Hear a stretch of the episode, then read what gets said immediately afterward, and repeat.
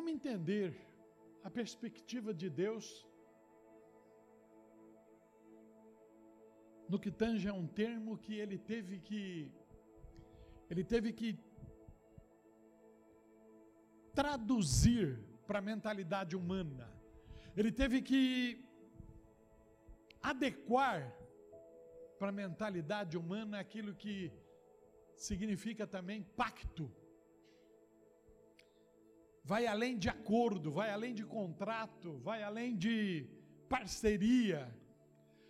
Os termos contrato, acordo, parceria fica quem do termo pacto, fica aquém do termo aliança.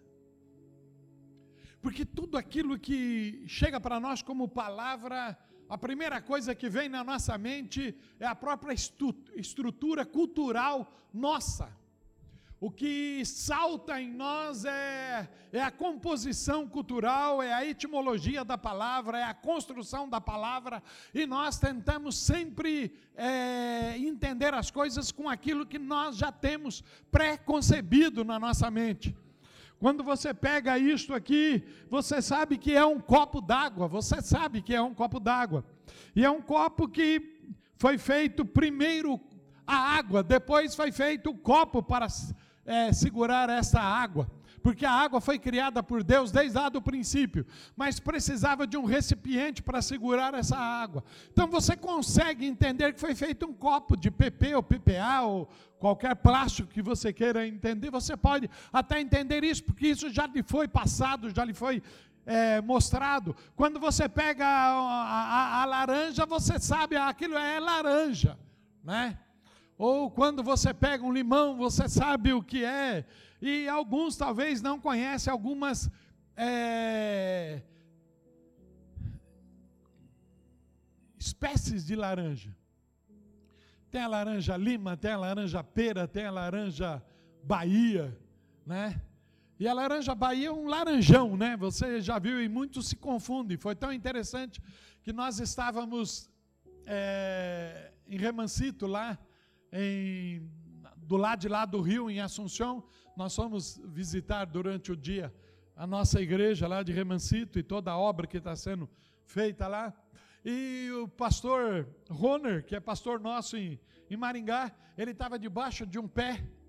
E aí um dos pastores que brasileiro que estava lá, lá da, da, do Maranhão, que está vindo para a nossa cobertura, aí ele perguntou, que fruta é essa? Aí o e o Rony falando, isso aqui é um laranjão, é uma laranja Bahia. E eu estava bem debaixo do pé junto com ele. Eu falei, não ensine a pessoa errada, porque isso não é laranja. Como não, pastor? Eu falei, isso não era laranja, isso é um fruto que não tem no Brasil. Chama pomelo. É um fruto quase que, que você olha, dá a impressão que é a laranja Bahia. Mas não é, ela nem pega a cor amarela, ela nem pega. O verde dela é um verde bem mais fraco e e aí ele falou: para mim é estranho. Eu falei: então, tem muita coisa que automaticamente nós definimos por aquilo que nós temos concebido na nossa mente. Então, quando você fala de aliança, é, vem um, aquilo que já está concebido. E você vai lembrar exatamente disto, né? Você vai lembrar exatamente do anel que você concede à mulher quando você a pede em casamento e quando você troca no altar, é a aliança. E essa aliança, ela é ela, ela teve princípios, mas o, o tempo desgasta esses princípios, não no conceito da criação do princípio, mas no conceito da interpretação que dia após dia vai sendo trabalhada na nossa mente por influência do inimigo das nossas almas, que o desejo dele é desconstruir tudo. O desejo dele é, é, acabar com tudo aquilo que foi estabelecido e criado como princípio. Então, o desejo dele é que princípios deixam de ser é, valorados, que não princípios não podem ser valorizados, porque a cada dia tudo isto é, como podemos falar assim,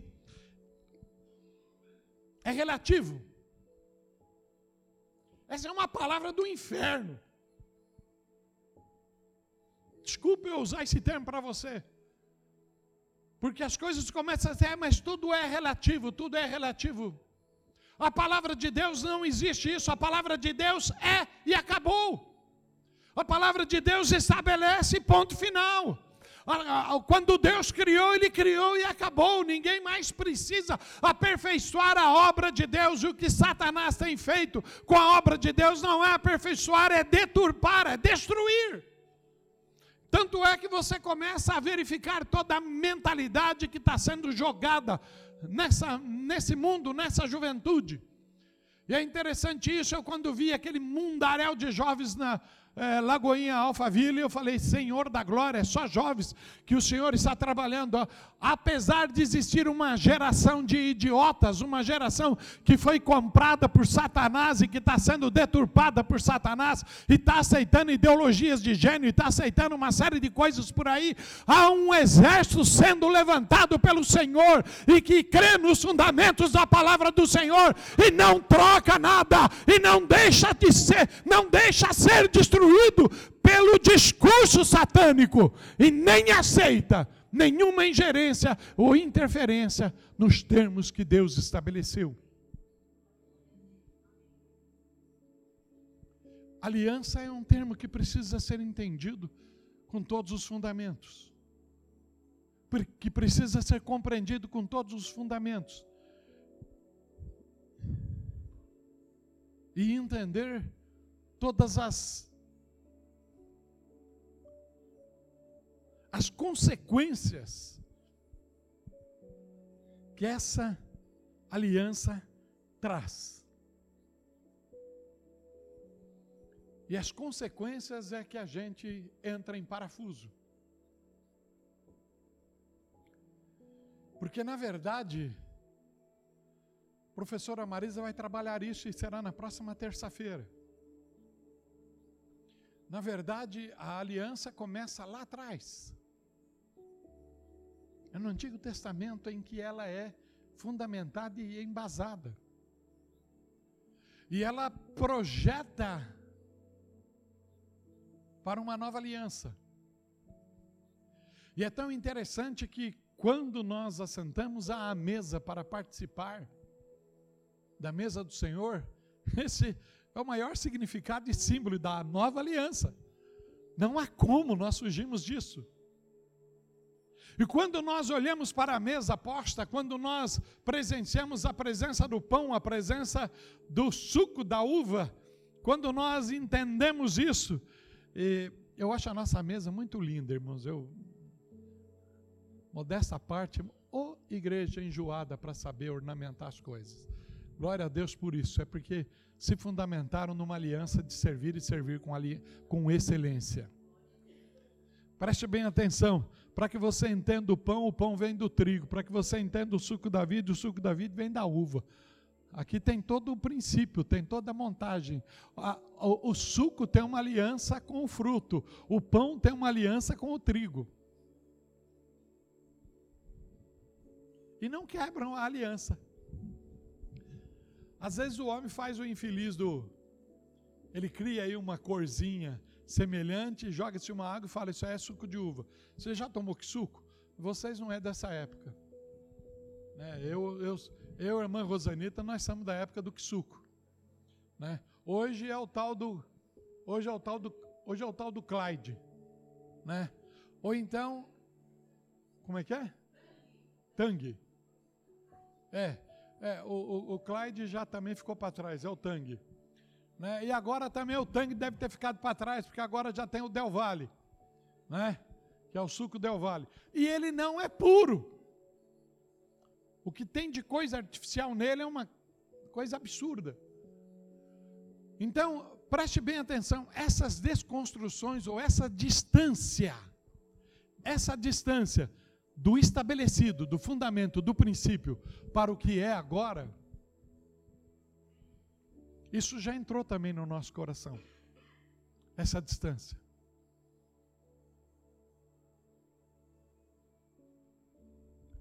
O princípio da obediência, da educação, ela tem que ser estabelecida dentro da casa. Dentro da casa. Dentro da casa.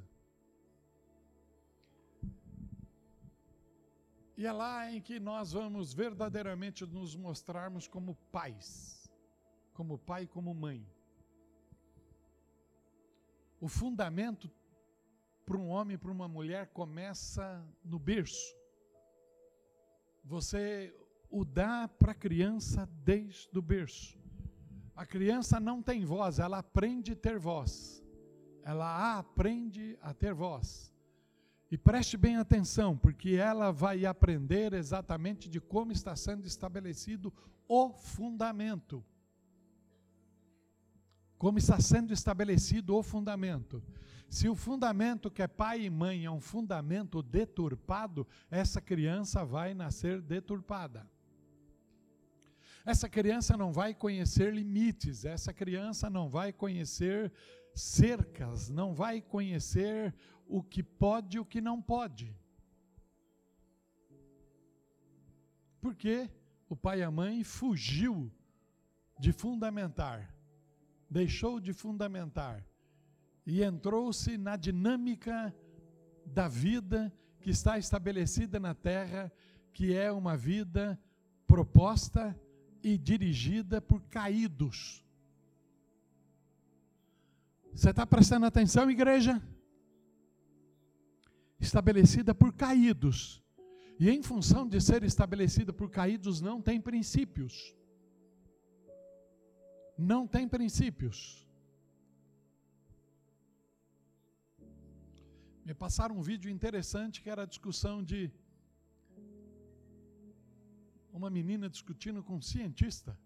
E na verdade ela era menina, mas ela estava vestida de homem falando que ela era homem. E aí o cientista falou: Mas homem não menstrua. E aí ela não tinha como responder. É óbvio.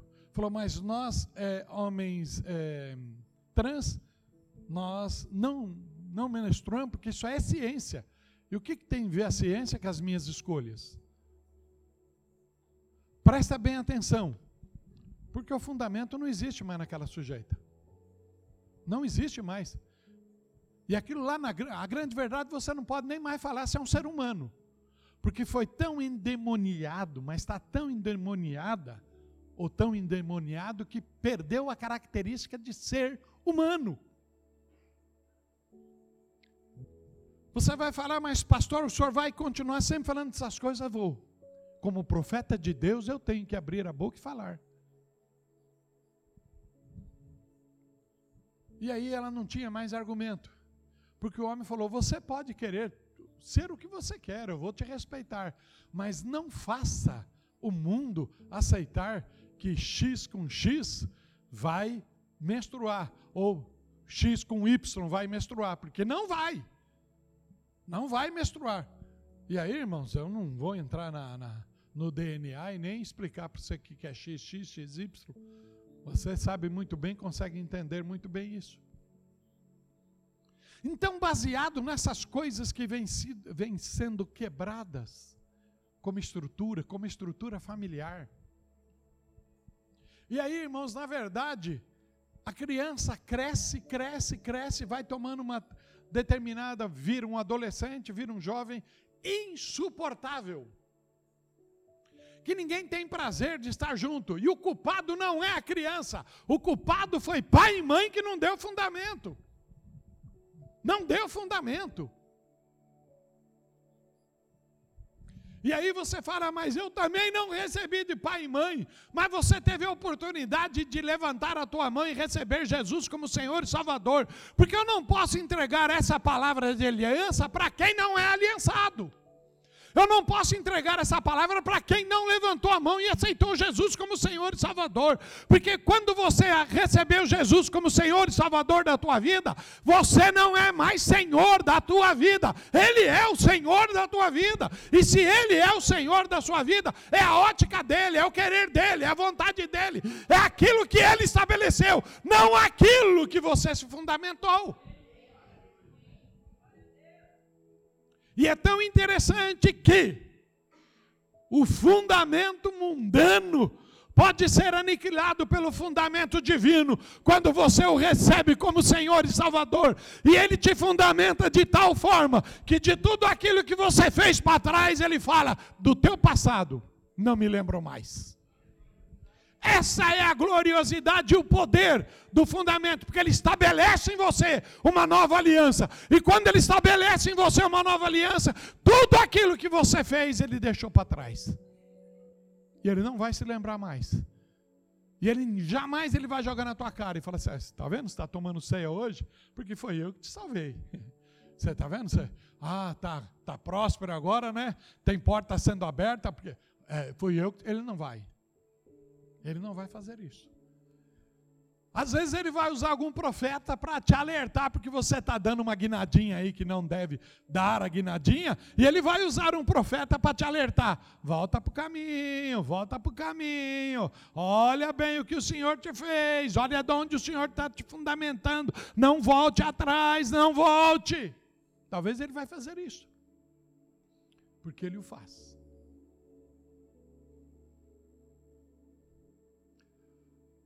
Esse perigo que nós temos vivido, que tão de perto nos açoita, dia após dia, que são o princípio infernal da desvalorização de princípios eternos, morais e bíblicos de Deus. A desvalorização está assim uma coisa absurda. Porque hoje, como pastor, eu tenho que tomar cuidado quando vou alertar alguma coisa, chamar a atenção de alguma coisa, falar alguma coisa, a primeira coisa que já se levantam defendendo. Porque quem está certo não precisa se defender. Está certo. Não há necessidade de defesa. Não há necessidade de defesa. Então, hoje em dia, a coisa está difícil. Porque se você for um pastor que vela, zela pela palavra e fundamenta pela palavra, você não tem amor. Por quê? O fundamento de amor é baseado no amor de Cristo, no amor de Deus estabelecido na palavra. Se o mundo está deturpando esse amor, a igreja de Cristo não pode entrar nesse jogo.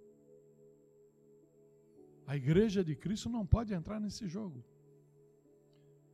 O termo disciplina é tão absurdo e foi tão deturpado, porque disciplina é colocar em ordem, é colocar no que está estabelecido. Foi tão deturpado que agora cria-se instrumentos legais na ótica humana para contribuir para o indisciplinado. E esse indisciplinado, ele é acatado. Esse indisciplinado, ele é socorrido, ele é protegido. O indisciplinado. E o disciplinado fica um peixe fora do aquário. Você está entendendo, igreja, o que eu estou falando?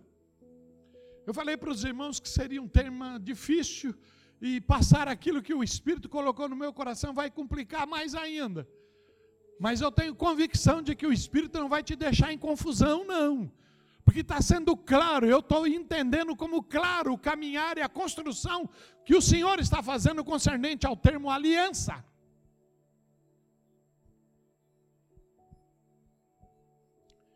Eu li há poucos dias atrás de que no sul, eu não lembro qual a cidade agora, mas um pai corrigindo os filhos, corrigindo os filhos naquilo que ele instruiu, naquilo que ele ensinou, e os filhos haviam recebeu uma denúncia, foi denunciado. E o Ministério Público, através do Conselho Tutelar, interviu e esse pai, com toda a sabedoria, sabe o que, que ele fez? Entregou os três filhos para o conselho tutelar. Então, já que vocês querem estar aqui, dê comida, dê morada, dê tudo para eles. Está aqui, foi embasado numa ordem judicial e entregou. E um juiz apoiou a ideia dele. E o conselho tutelar batalhou, batalhou e não conseguiram pôr ordem nas crianças e ninguém queria pegar as três crianças. Aí eles quiseram devolver, o pai falou: Não, vocês pegaram, tem um ano porque vocês vão ficar com ele, depois vocês me entregam. E um juiz assinou embaixo.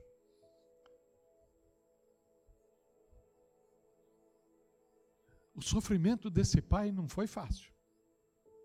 Não foi fácil. Mas ele não só estava ensinando os filhos, ele estava confrontando Satanás com as leis que está sendo estabelecida.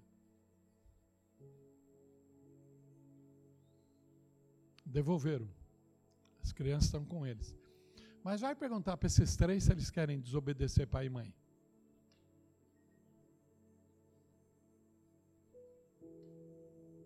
Princípios.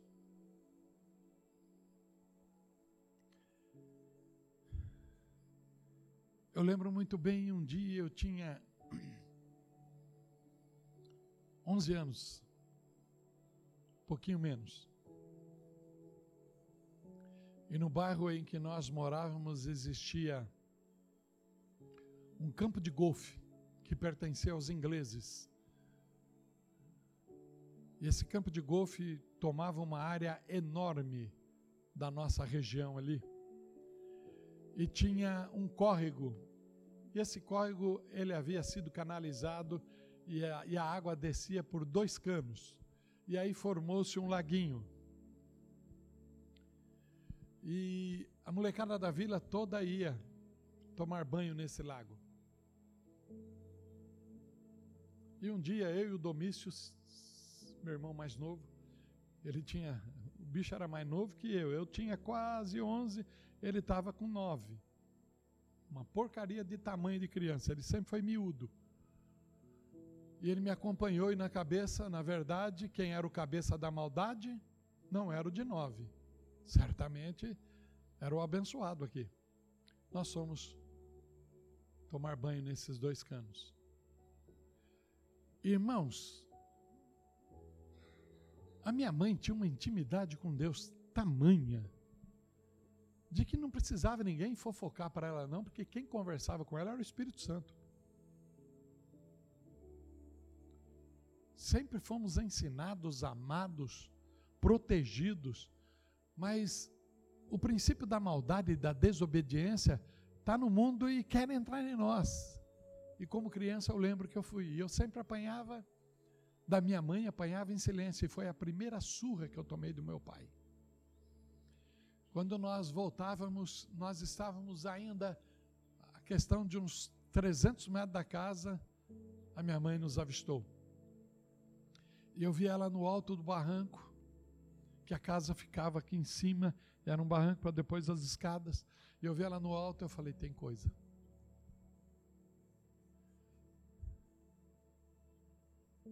Quando eu, nós chegamos, ela falou: vocês foram nadar, você sabe que vocês poderiam morrer afogados. Não, nós não fomos. Vocês foram nadar e vocês sabem que vocês poderiam morrer. Aí não tinha jeito, irmãos. Ela falou: Não vou fazer nada com vocês, mas a hora que o seu pai chegar, vocês vão ver. Meu pai pegou. Antigamente, o fio de ferro, fio de ferro de passar-roupa, ele era um elástico com dois fiozinhos dentro. Aquilo era terrível.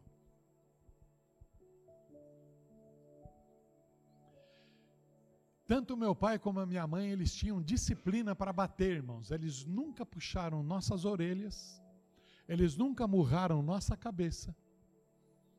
Foi sempre aqui, ó, bunda e coxa. Sempre foi. Eu lembro muito bem porque eu aprendi isso e foi assim que eu fiz com os meus filhos. O Davi era um Deus nos acuda quando você ia corrigir ele, porque ele batia as pernas, ele ficava pedalando as pernas assim, ó, e não deixava você bater nele. Sabe? Só que era um pai, você pegava a perninha do sujeito e vai para a bunda à vontade, chinelada e palmada. Mas o meu pai bateu de fio de ferro que ficou vergões. E o interessante é que eu fazia, nesse ano eu já estava fazendo a quinta série, porque de primeiro tinha de primeira à quinta série, para depois você ir para o colegial e daí para ir para o. Não, para o ginásio e daí para o colegial. Nós tínhamos uniforme, andava de suspensório, camisa branca e a calça era calça curta. Era uma calça que ela vinha até que assim. E o vergão estava lá. E não tinha como você pôr uma outra calça, você tinha que chegar na escola daquele jeito. E a vergonha de chegar. Mas houve disciplina, houve instrução. Pela misericórdia de Deus, seu Davi Dona Ana entregou quatro cidadãos para o mundo, tementes a Deus. Entregou. Princípios, eles não podem ser quebrados, eles não podem ser deturpados, eles não podem ser alterados. A aliança que o Senhor tem conosco está aí bem claro em 2 de Coríntios capítulo 3, o termo que o Senhor vai tratar conosco este mês.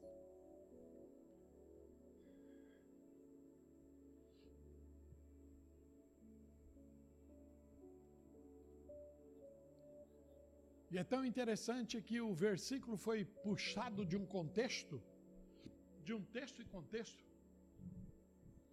de Paulo ensinando a igreja, uma das igrejas mais complicadas que tinha no princípio, mas uma das igrejas mais abençoadas. E algo que tem me provocado muito nesse tempo é entender exatamente numa profundidade não minha, mas de Deus, de quem é Deus na minha vida. E eu gostaria que você atentasse para isso, meu irmão e minha irmã. Quem é Deus na sua vida? Quem é o Filho de Deus, o Salvador na sua vida? E quem é o Espírito Consolador que ele enviou quando depois de viver na terra, ele foi assunto aos céus? Quem é o Espírito Consolador quem é Ele na tua vida. Então, para que você entenda quem é Deus Pai, Deus Filho e Deus Espírito Santo na tua vida, porque quando Ele fala de aliança, os três estão inseridos nessa aliança, na minha vida e na tua vida. Então, eu não posso simplesmente parar na primeira determinação do Pai, porque quando Ele fez o homem, Ele falou: façamos o homem conforme a nossa imagem, nossa semelhança. Estava presente Deus Pai, Deus Filho e Deus Espírito Santo, e na aliança aliança ele vem completo. Ele não veio e falou: Olha, eu vou ter só um princípio de aliança, porque depois vocês vão entender. E aí eu vou dar a segunda parte da aliança, e daí eu vou dar a terceira parte da aliança. E depois que eu fechar o elo, eu coloco essa aliança no dedo de vocês, e aí está cumprido. Não. Ele, quando ele fez a aliança, ele veio completo: Deus Pai, Deus Filho e Deus Espírito Santo habitando na minha e na tua vida. Então, quando você é exatamente chamado a atenção, quem está fazendo isso em você hoje não é na figura, vamos dizer assim, dividindo o trabalho dos três, não é a figura do Pai, não é a figura do Filho, mas é a figura do Espírito que habita em você. E ele habita em você porque Deus Pai e Deus Filho, olhando isso tecnicamente, eles continuam no céu. E quem está na terra é o Espírito Santo de Deus. E quando o Senhor reunir a Trindade na ótica humana, porque na ótica divina essa Trindade nunca foi dividida, mas para que você compreenda isso, quem está dentro dentro de você é o Espírito Santo de Deus. E preste atenção: é santo, é santo, é santo. A palavra de abertura, o Davi falou que, como carro sujo, nós deveríamos estar escrito, em vez de lava-me, santifica-me. Não era isto? Não foi essa a palavra? E entenda uma coisa: sem santidade ninguém verá o Senhor. E a santidade, ela só é estabelecida quando o princípio da aliança, a conclusão da aliança, o contexto da aliança está todinho estabelecido em mim e em você. Aí viveremos a santidade, porque nós não vamos fazer uma santidade relativa, nós vamos fa fazer e viver uma santidade absoluta.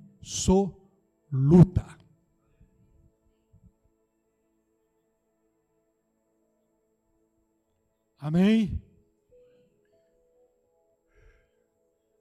Os alunos do seminário vão aprender algum pouco mais a respeito de verdade absoluta e verdade permissiva. Não é verdade relativa. Não existe esse termo na teologia, não é exatamente, irmã Marisa? Não existe o termo.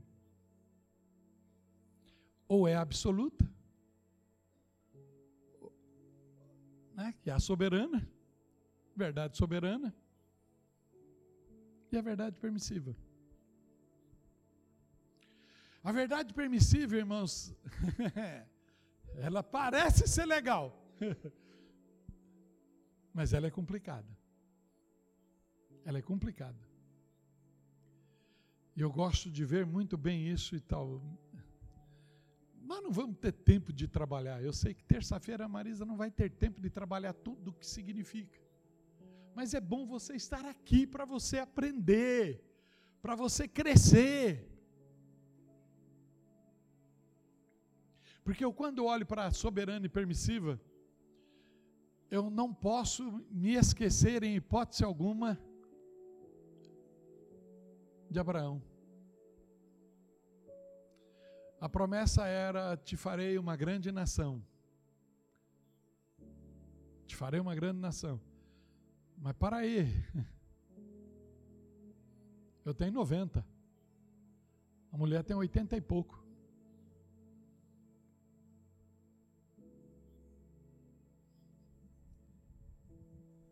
Não existe mais óvulo lá e, e os bichinhos aqui também, também nem mais existe. Mas quem foi que falou?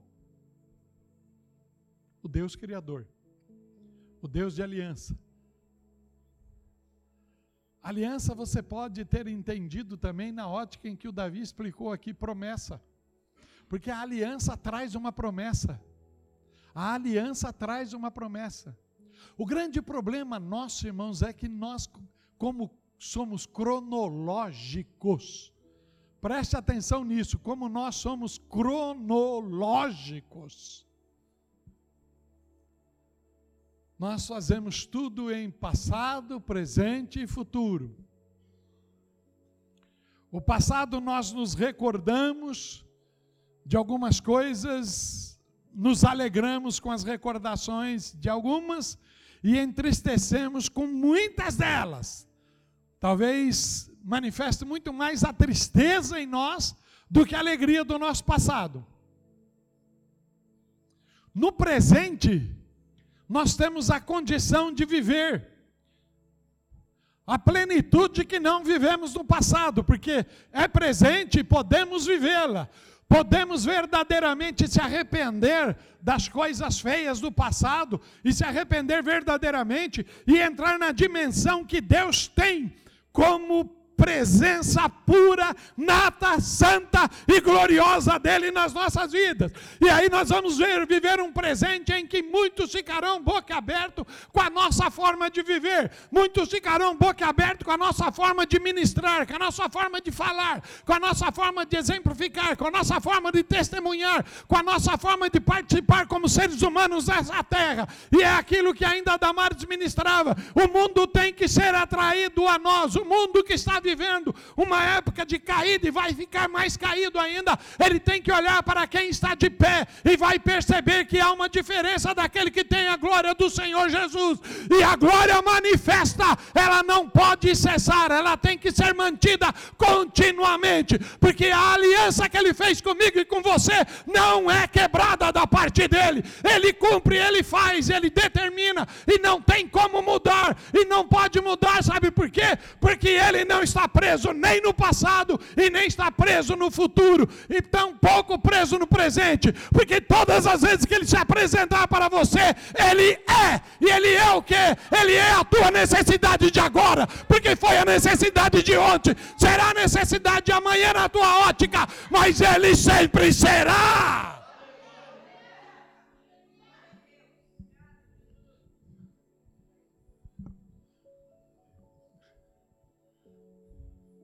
Eu e você temos a oportunidade de viver um presente diferente.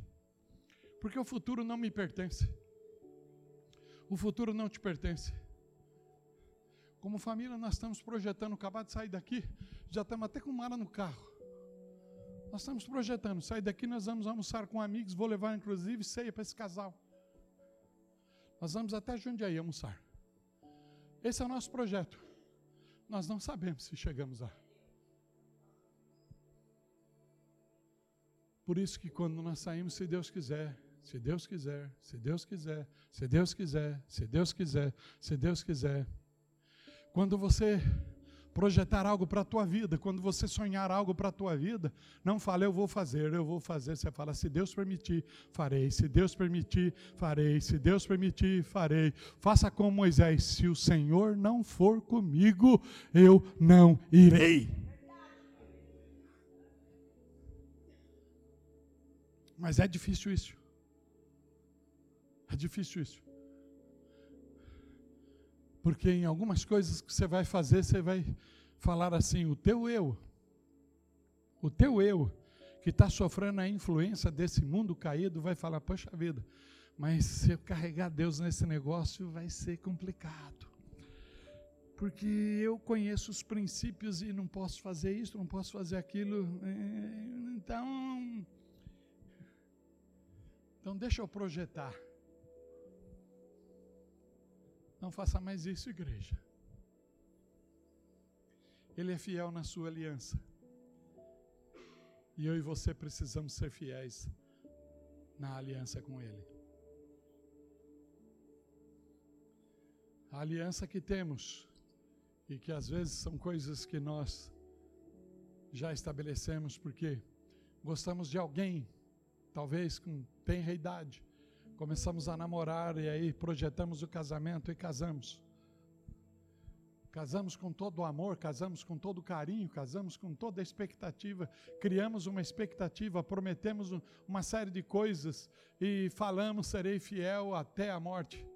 E aí, daqui a pouco, pinta um zóio amarelo, um zóio verde, diferente do castanho que você tinha. Ah, é interessantíssimo isso aí, eu vou dar uma voltinha só. Quebrou-se a aliança.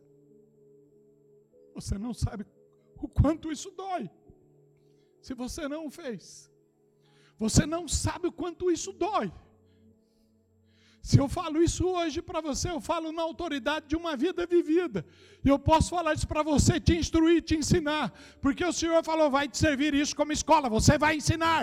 Não é fácil ter que recordar essas coisas. Mas aí, quando eu olho para isso, eu falei: se eu quebrei princípio com o ser humano, Quanto princípio tenho eu quebrado com Deus?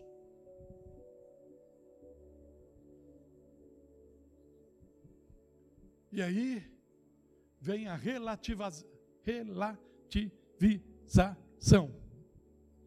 Ah, mas é homem. Os negócios com homem pode, não tem problema nenhum. Só que tem uma coisa, ele é um Deus de princípios. Se você assina um contrato, você tem que ser fiel ao contrato, porque ele é Deus de princípio e você é dele.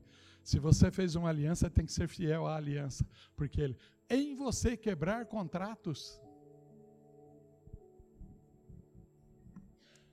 Irmãos, é, infelizmente, eu vivi uma fase na minha época, na minha vida pastoral, de achar que as coisas não deveriam ser levadas a ferro e a fogo. E que algumas coisas poderiam ser deixada de lado. Mas há alguns princípios e Cristo Centro se baseia nesses princípios. E conversando com as, minha, com as autoridades sobre a minha vida, isso fica muito mais claro. Você sabe que o dízimo é um princípio? E faz parte da aliança? Amém? Escute o que eu estou falando. Você sabe que dízimo é um princípio? Amém? Faz parte da aliança?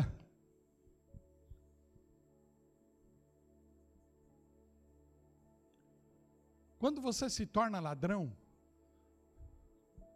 você está dentro da aliança? Hã? Não? A palavra de Deus diz: em que me roubais?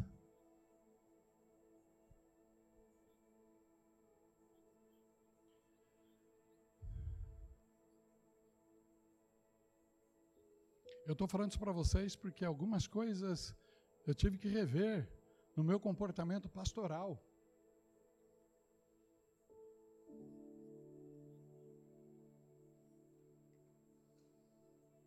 Cristo Centro tem das, um dos princípios que ela defende e faz nos entender.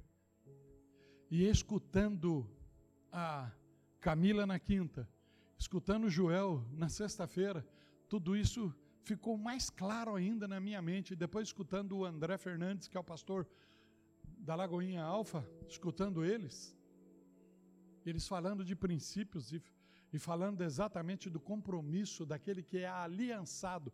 Ele usou até esse termo, aliançado com a Lagoinha. E aí nós falamos: não, não, isso é coisa de homem. A estrutura igreja é coisa de homem. Deus não criou isso aí, não. Só que o texto do Novo Testamento diz assim: que a igreja já estava escondida em Deus e guardada para ser manifesto no tempo presente. A igreja de Cristo. E quem a fundamentou foi Jesus. E Jesus a fez os fundamentos baseado no fundamento dos apóstolos. Ele passou para os apóstolos, os apóstolos fundamentaram. E eu, como pastor, agora tenho que continuar fundamentando naquilo que já está estabelecido. Não vou criar lei nova.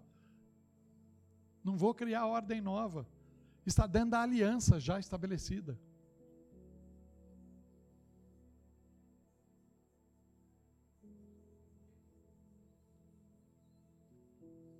E aí, há uma caminhada. Mas como você entrou na deturpação do, do mundo, automaticamente, para você tudo é relativo. Não existe absolutismo da palavra de Deus na tua vida, porque é relativo. Você faz o que você bem entende. E aí você usa alguns termos. Deus ama o que dá com alegria. Então, se eu não tenho alegria de dizimar, eu não vou ser amado e eu só quero ser amado. Aí, mas aí você está fazendo uma seleção. Você só vai querer ser amado naquilo que você quer ser amado, as outras coisas não. E o Senhor não leva a metade. Você não vai encontrar no céu, pode ter certeza, você não vai encontrar no céu toquinho de, de corpo andando. Ah, foi salvo só essa parte do corpo lá, porque o resto foi para o inferno. Você não vai encontrar isso. Está escutando? Corpo, alma e espírito, plenamente. Plenamente.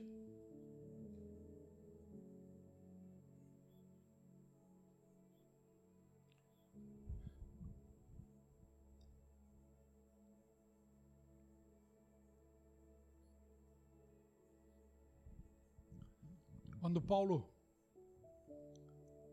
vai ensinar a igreja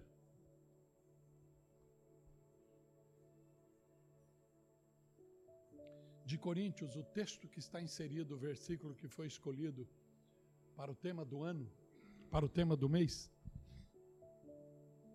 E em que ano que nós estamos mesmo tratando como igreja? Qual o tema do ano? Consolidação lidados. Desde 2019 nós estamos nos cinco ministérios, certo? Começamos com evangelista, depois fomos para profético, para pastoral, para mestral e terminando com o apostólico agora.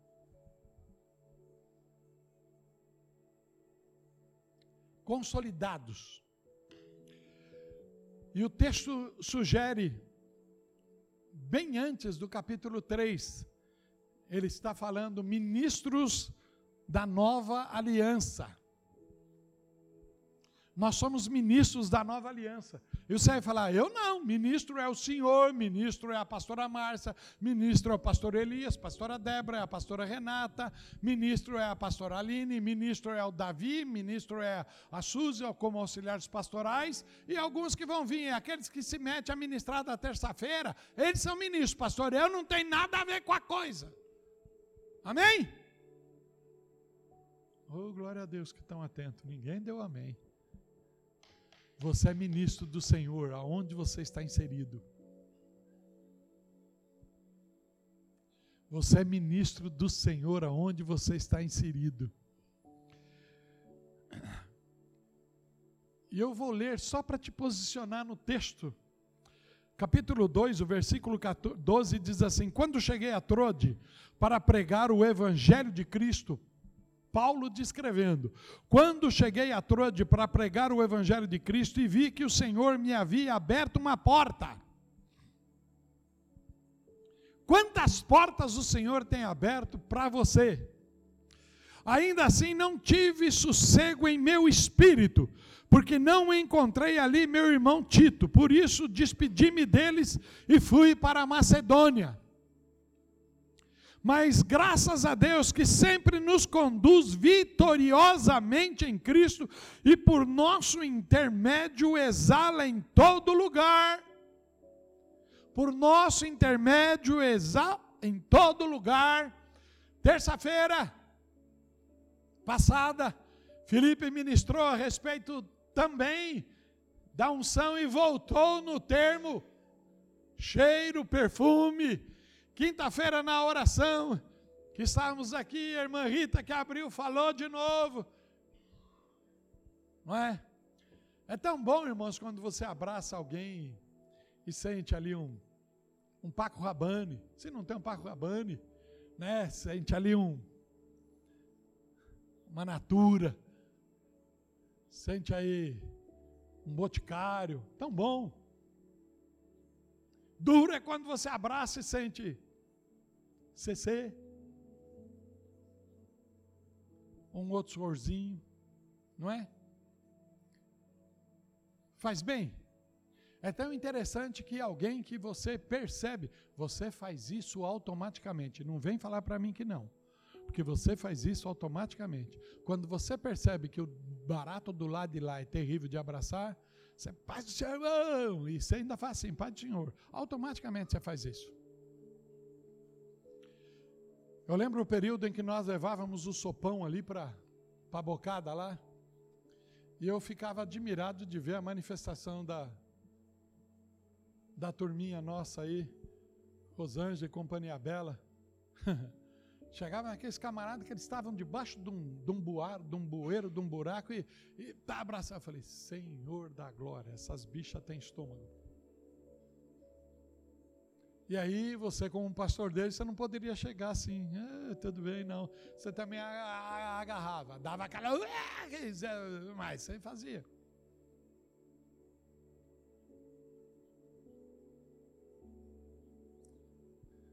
Eu não sou diferente de vocês. Eu tenho que, inclusive, ser muito mais cauteloso e muito mais cuidadoso, porque eu preciso ser exemplo dos fiéis. Diz a palavra de Deus. Mas eu estou aproveitando aqui falando para vocês das mazelinhas que estão presentes dentro de nós.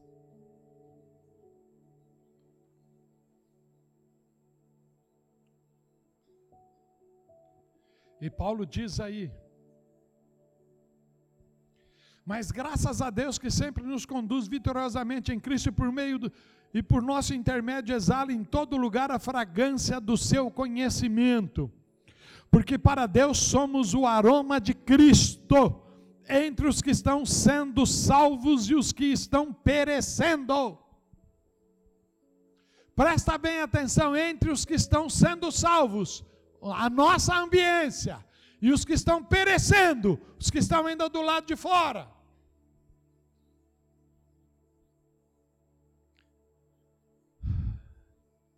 Para esses, para os que estão perecendo, para esses, cheiro de morte. Dá para você entender isso? O que significa essa aliança estabelecida em você? E aí você começa a entrar na mesma onda do mundo com mimimi, com mimimizinho, não aceita a palavra dura, não aceita a palavra da verdade, porque a coisa tem que ser mais branda, senhor precisa ter mais amor, senhor precisa ter mais carinho, e você fica entrando nessa onda, e com isso o pecado vai entrando, o pecado vai entrando, você vai aceitando, vai aceitando, vai aceitando, de repente você rejeita aquele que verdadeiramente tem a palavra de verdade, porque a palavra de mentira já tomou conta da tua vida.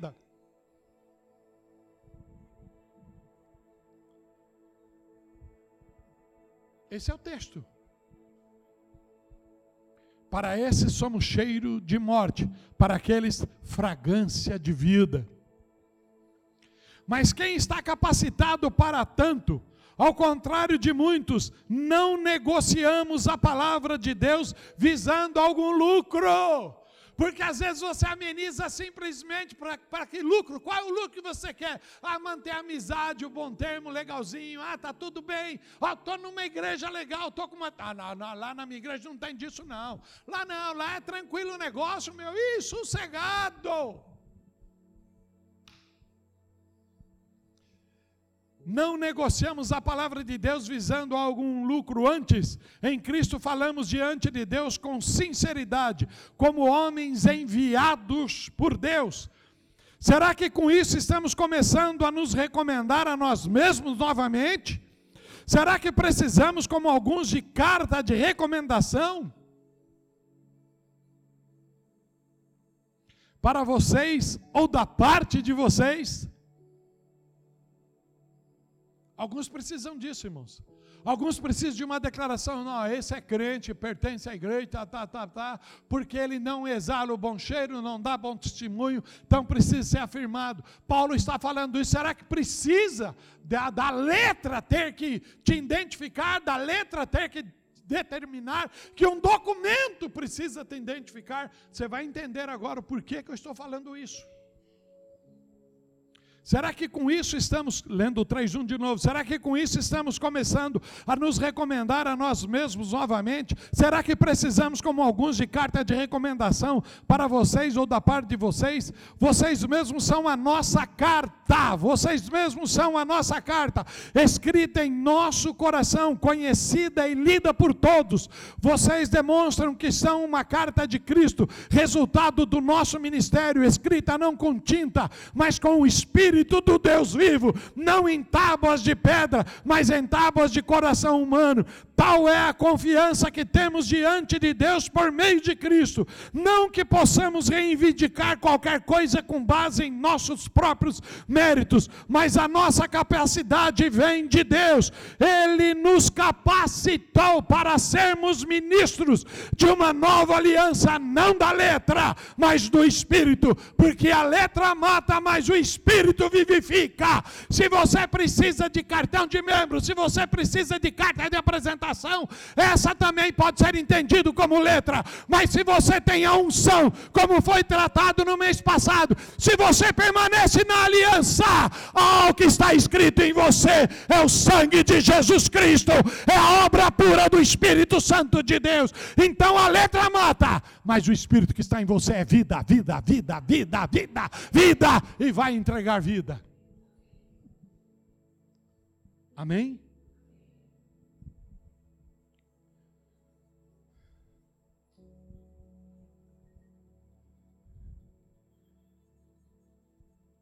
Do verso 7 para frente, está a glória da nova aliança.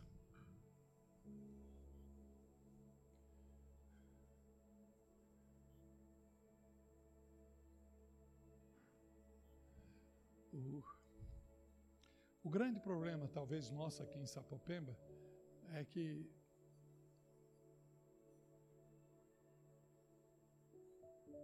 nós somos teológicos. E em função disso, nós temos alguns parâmetros, espero eu e creio em Deus, que são bons. De que texto fora de contexto cria pretexto. Então nós somos muito atentos aos textos e contextos para não criar pretexto. É tão interessante que numa reunião com os meus apóstolos, os meus pastores, eles falavam exatamente isto: de cuidado. Porque dá a impressão que não, mas eles acompanham as nossas mensagens. Acompanham. E eu achei um absurdo eu ouvir o que o meu apóstolo lá dos Estados Unidos veio falar comigo agora lá no Paraguai, com respeito a uma prédica nossa. Eu falei: esse sujeito está escutando. E aí veio a fama de Cristo Centro ser Sapopemba ser um pouco complicado. Concernente à teologia. E aí eu, eu só glorifico a Deus. Porque cada um que sobe aqui é tão interessante. Talvez você não vive aí a, às terças-feiras, porque a tua aliança tem algumas vírgulas. Estou com Cristo no domingo, porque o domingo é o dia do Senhor. Mas terça, o senhor sabe, eu, eu trabalho, eu tenho. Os que vêm não trabalham. Os que vêm é tudo gente da boa, que está vivendo no Manais. De quinta-feira, então, aí aumenta um Mas todos os que sobem aqui às terças-feiras para pregar, a palavra é: estou aqui tremendo, só Deus sabe como é que eu estou aqui. E aí eu não uso mais esse termo porque eu estou acostumado, mas eu acabei de falar para vocês que eu estava com, com uma complicação intestinal pela palavra que eu tinha que entregar para vocês. Porque a palavra não é nossa. Ela não é nossa. E enquanto essa turma subir aqui e eu subir aqui, e não é só eu, está pensando, o pastor Elias tem uma experiência doida, mas ele fala, eu conversava com ele agora, essa semana, porque o Senhor me incomodou muito a respeito dele, eu orei e entreguei uma palavra para ele, ele falou, depois a gente conversa pessoalmente, mas Deus me assiste e eu sei que você me cobre de oração. Então, todos nós, quando subimos aqui, há um medo, há um temor, na verdade, há um temor. E eu oro ao Senhor que isso seja de contínuo, porque na hora que a gente subir aqui, achando que somos o supra-sumo e sabemos fazer a coisa, e eu falo isso para os irmãos, porque fevereiro agora vai fazer 40 anos que eu pastorei essa igreja. E eu falo, Senhor, o dia que o Senhor tirar o medo de eu subir para ministrar, me tira antes. Me tira antes é a responsabilidade. O texto do versículo 7 para diante vai falar a glória da nova aliança. Há uma glória. Há uma glória manifestada. E a glória, irmãos,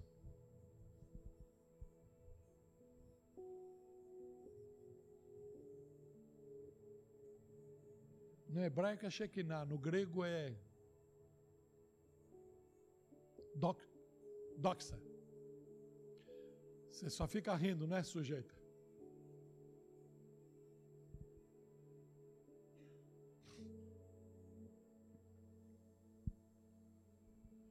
É tão interessante que quando nós. Irmãos, está entrando coisa aqui na cabeça agora que vai ser um problema parar.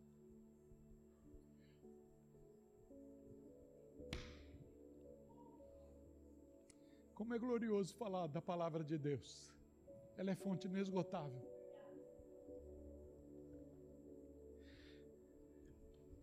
Tudo que Deus tem para mim é tão interessante. A aliança eterna, fidedigna, completa. Mas a revelação dela em mim acaba sendo gradual, dependendo de mim.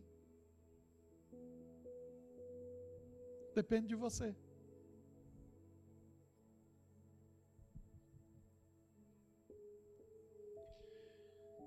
Shekinah, quando a glória do Senhor se manifestou no templo, diz que os sacerdotes não poderiam entrar, tamanha era a presença da glória do Senhor. Eles não poderiam entrar, tamanha é a presença da glória do Senhor.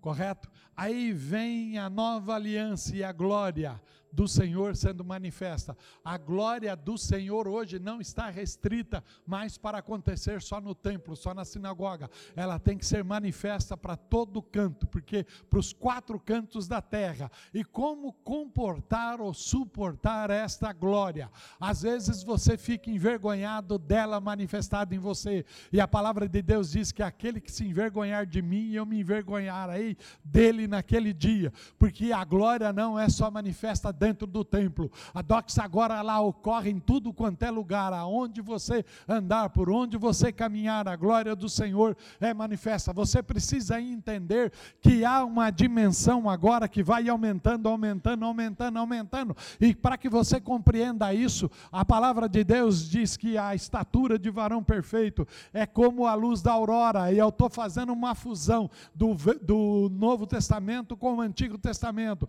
E no Antigo Testamento diz que a luz da aurora vai brilhando, brilhando, brilhando, brilhando, brilhando, até ser dia perfeito. Para que você alcance a estatura de varão perfeito, é necessário essa caminhada. Essa caminhada é o que eu fui ontem, eu já tenho que melhorar no dia de amanhã. O que eu serei no dia de amanhã vai ser melhor no dia depois de amanhã. Mas você falou, mas você disse que você não, o futuro não nos pertence, porque eu tenho que me preocupar. Só que dentro de você tem que estar o tempo de Deus, porque quando você recebe o Senhor, você começa a viver a eternidade que Ele já colocou no coração do homem. Entenda isso, e é isso que está na minha cabeça aqui agora, virando uma coisa muito gloriosa, porque quando eu entro no Shekinah e vou viver a eternidade com a doxa e com a glória de Deus, eu deixo de ter passado, presente e futuro, eu trago o futuro que ainda está na minha cabeça, eu trago para o dia de hoje, e eu vou viver na dimensão do eu sou, porque eu serei nele para todos sempre, em Cristo Jesus. Quer você entenda isso ou não, essa é a caminhada da aliança com Cristo.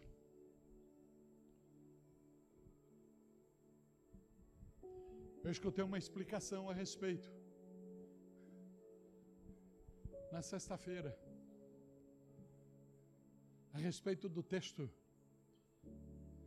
das irmãs de Lázaro. Se você quiser ver, eu vou só te dar um, uma, uma palazinha. Mas entra no YouTube e prega a ministração do apóstolo Joel na Lagoinha Alfa.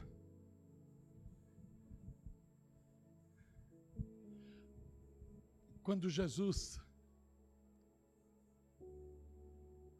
recebeu a palavra para Lázaro, seu amigo, morreu,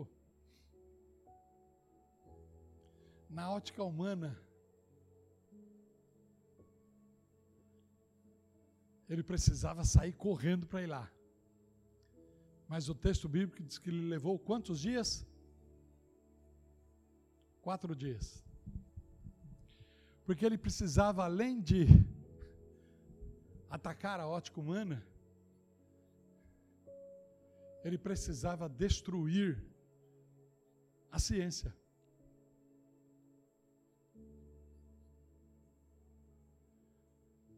Porque a ciência diz que até no terceiro dia a pessoa pode ter sofrido simplesmente o termo não me vem agora. E não ter morrido verdadeiramente. Porque às vezes é encontrado, quando vão fazer exumação de corpo, é encontrado o corpo virado dentro de caixão.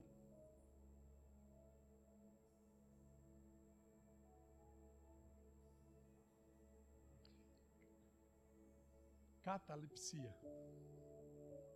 Obrigado, pastor.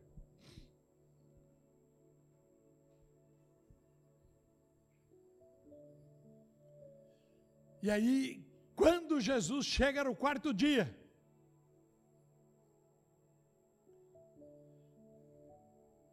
aí Maria, na ótica humana, disse: Se o Senhor estivesse aqui, meu irmão não teria morrido. Estava todo mundo chorando. E eles tinham aquilo de, durante sete dias, chorar o morto.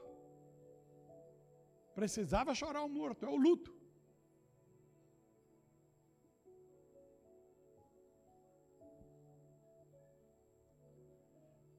E aí Jesus falou para ela assim: Mas seu irmão vai ressuscitar. E ela falou: Eu sei. E o grande problema nosso hoje é o termo eu sei. Porque você vai chamar a atenção de um crente, ele fala, eu sei.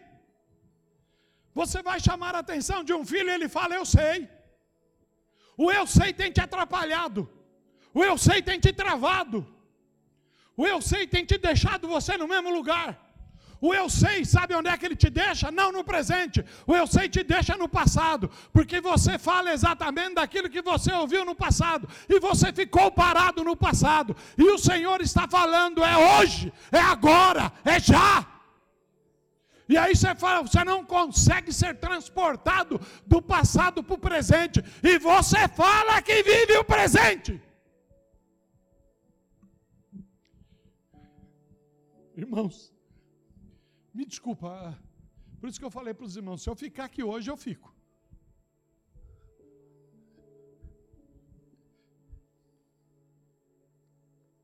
Bela explicação essa daí, né? Se eu ficar, eu fico. Se eu ficar pregando, os irmãos são inteligentes e entenderam. Ela que tem um pouquinho de dificuldade, eu tive que ir lá explicar para ela.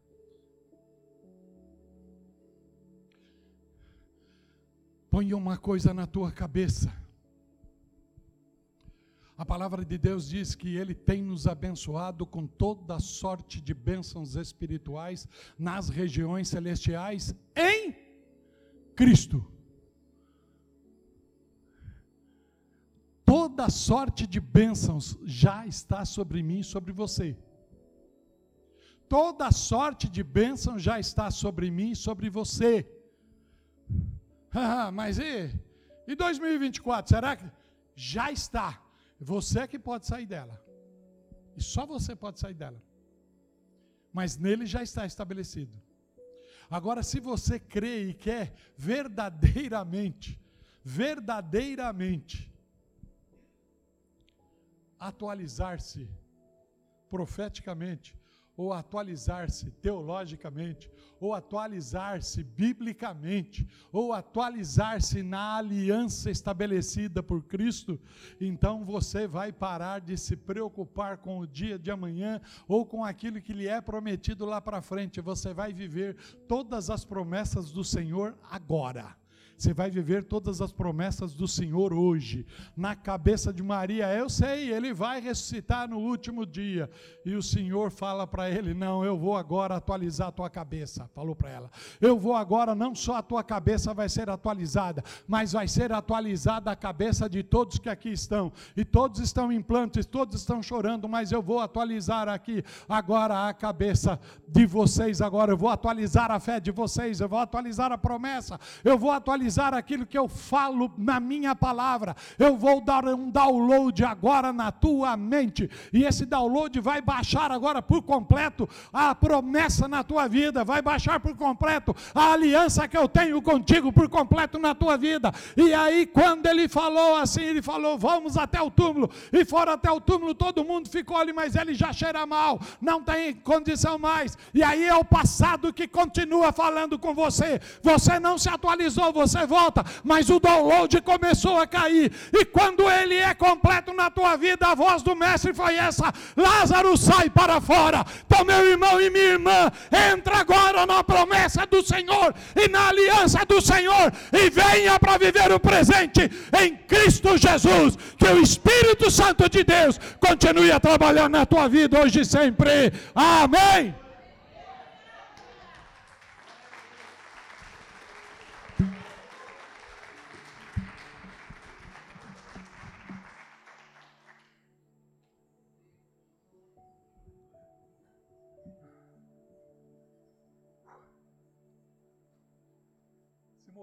Público é uma benção, né? Uh, coisa boa.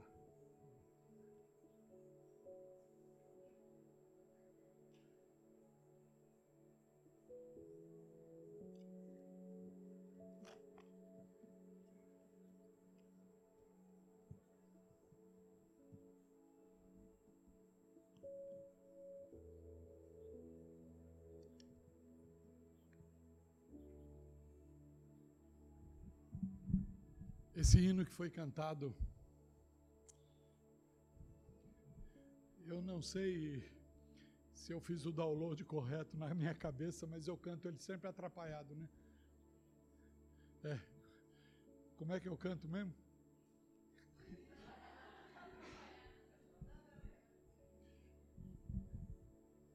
É que a glória da tua casa sempre não é assim que eu canto.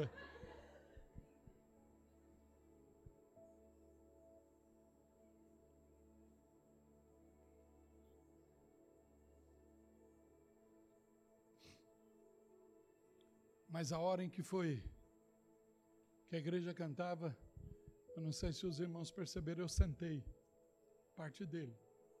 Eu sentei parte dele porque foi me dando uma fraqueza nas pernas, porque eu, eu, eu, eu tive uma visão.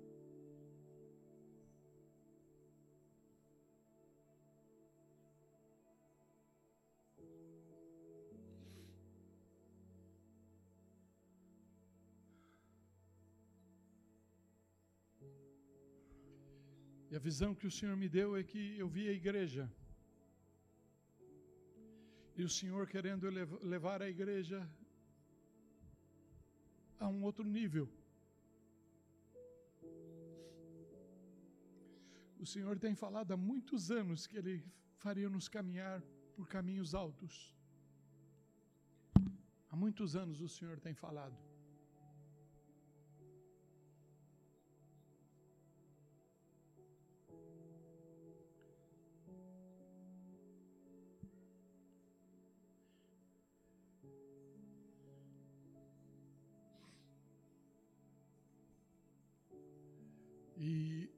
O Senhor me mostrava que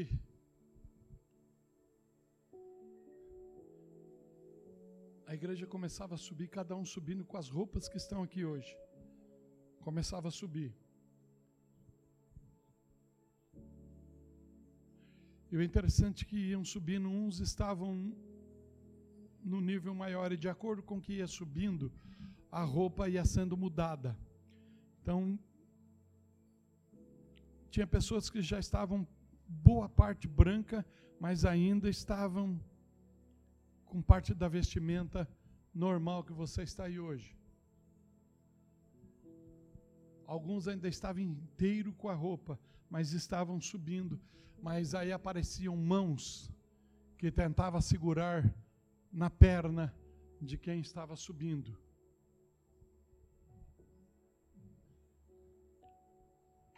E eu ouvi uma voz.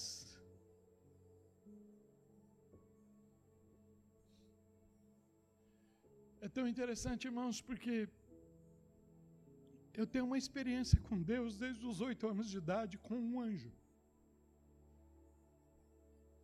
E de quando em vez esse anjo aparece.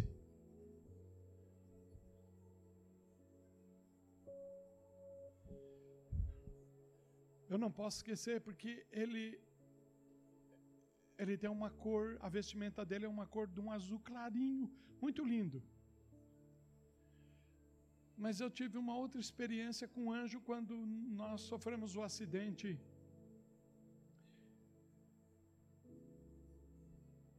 Que ano que você nasceu, filha? 85. E em, eu acho que foi 85 para 86, nós voltávamos de Uberlândia. E meu tio Dito e minha tia Maria voltavam na caravan deles atrás e eu tinha um Opala branco, flashback. E, e a Damares era a nenê, estava deitada na parte do som. A hora que nós derrapamos num óleo, capotamos e caímos ao lado do Rio Grande, na divisa de Minas Gerais com São Paulo. E a hora que nós caímos, eu olhei para dentro do carro, eu vi a Márcia do meu lado, eu vi o Davi a Priscila no carro e não via Dan. E a hora que eu não via Dan, o teto do carro estava sobre a nossa cabeça, assim. O teto estava sobre a nossa cabeça.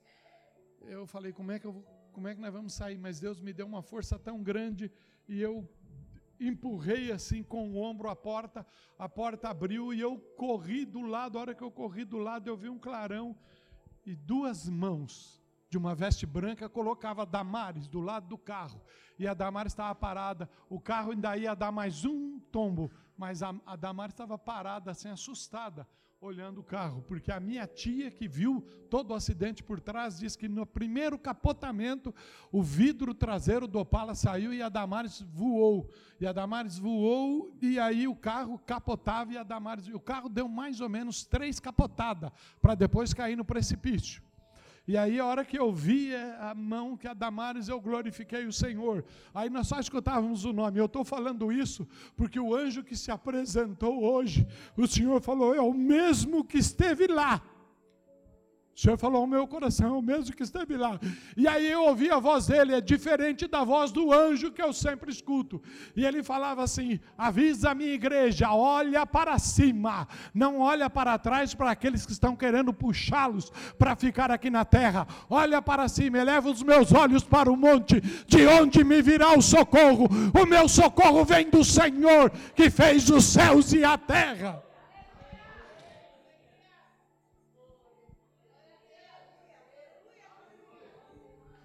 Não troque a glória do Senhor por nada dessa vida.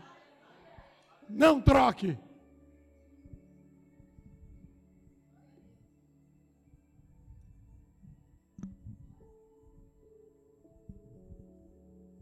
Vamos à ministração da ceia. Coloque-se de pé. Pai, eu te agradeço, Senhor, pela palavra que nos deste nesta manhã. Te agradeço pelo teu cuidado, pelo teu amor para conosco.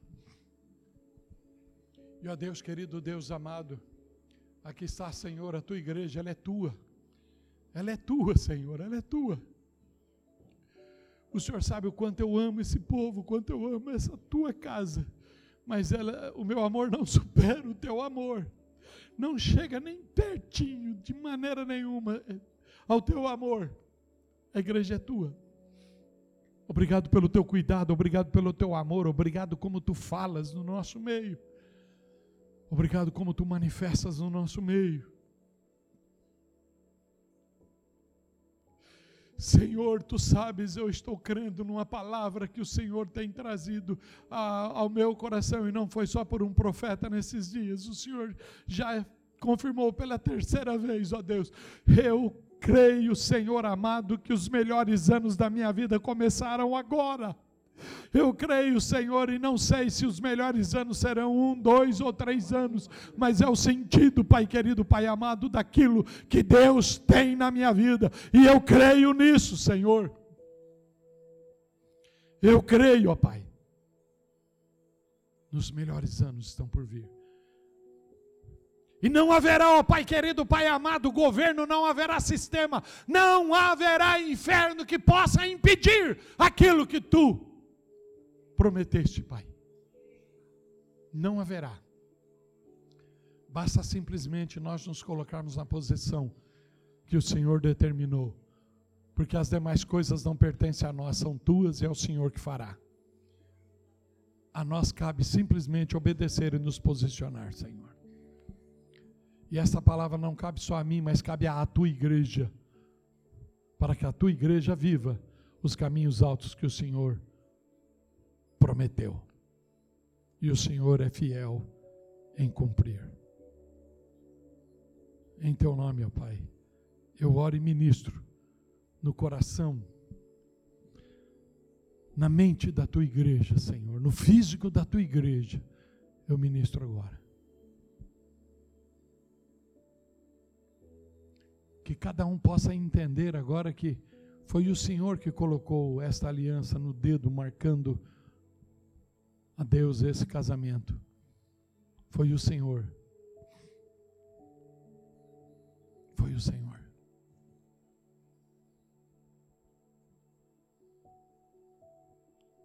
Oramos e abençoamos em Teu nome, Jesus. Amém.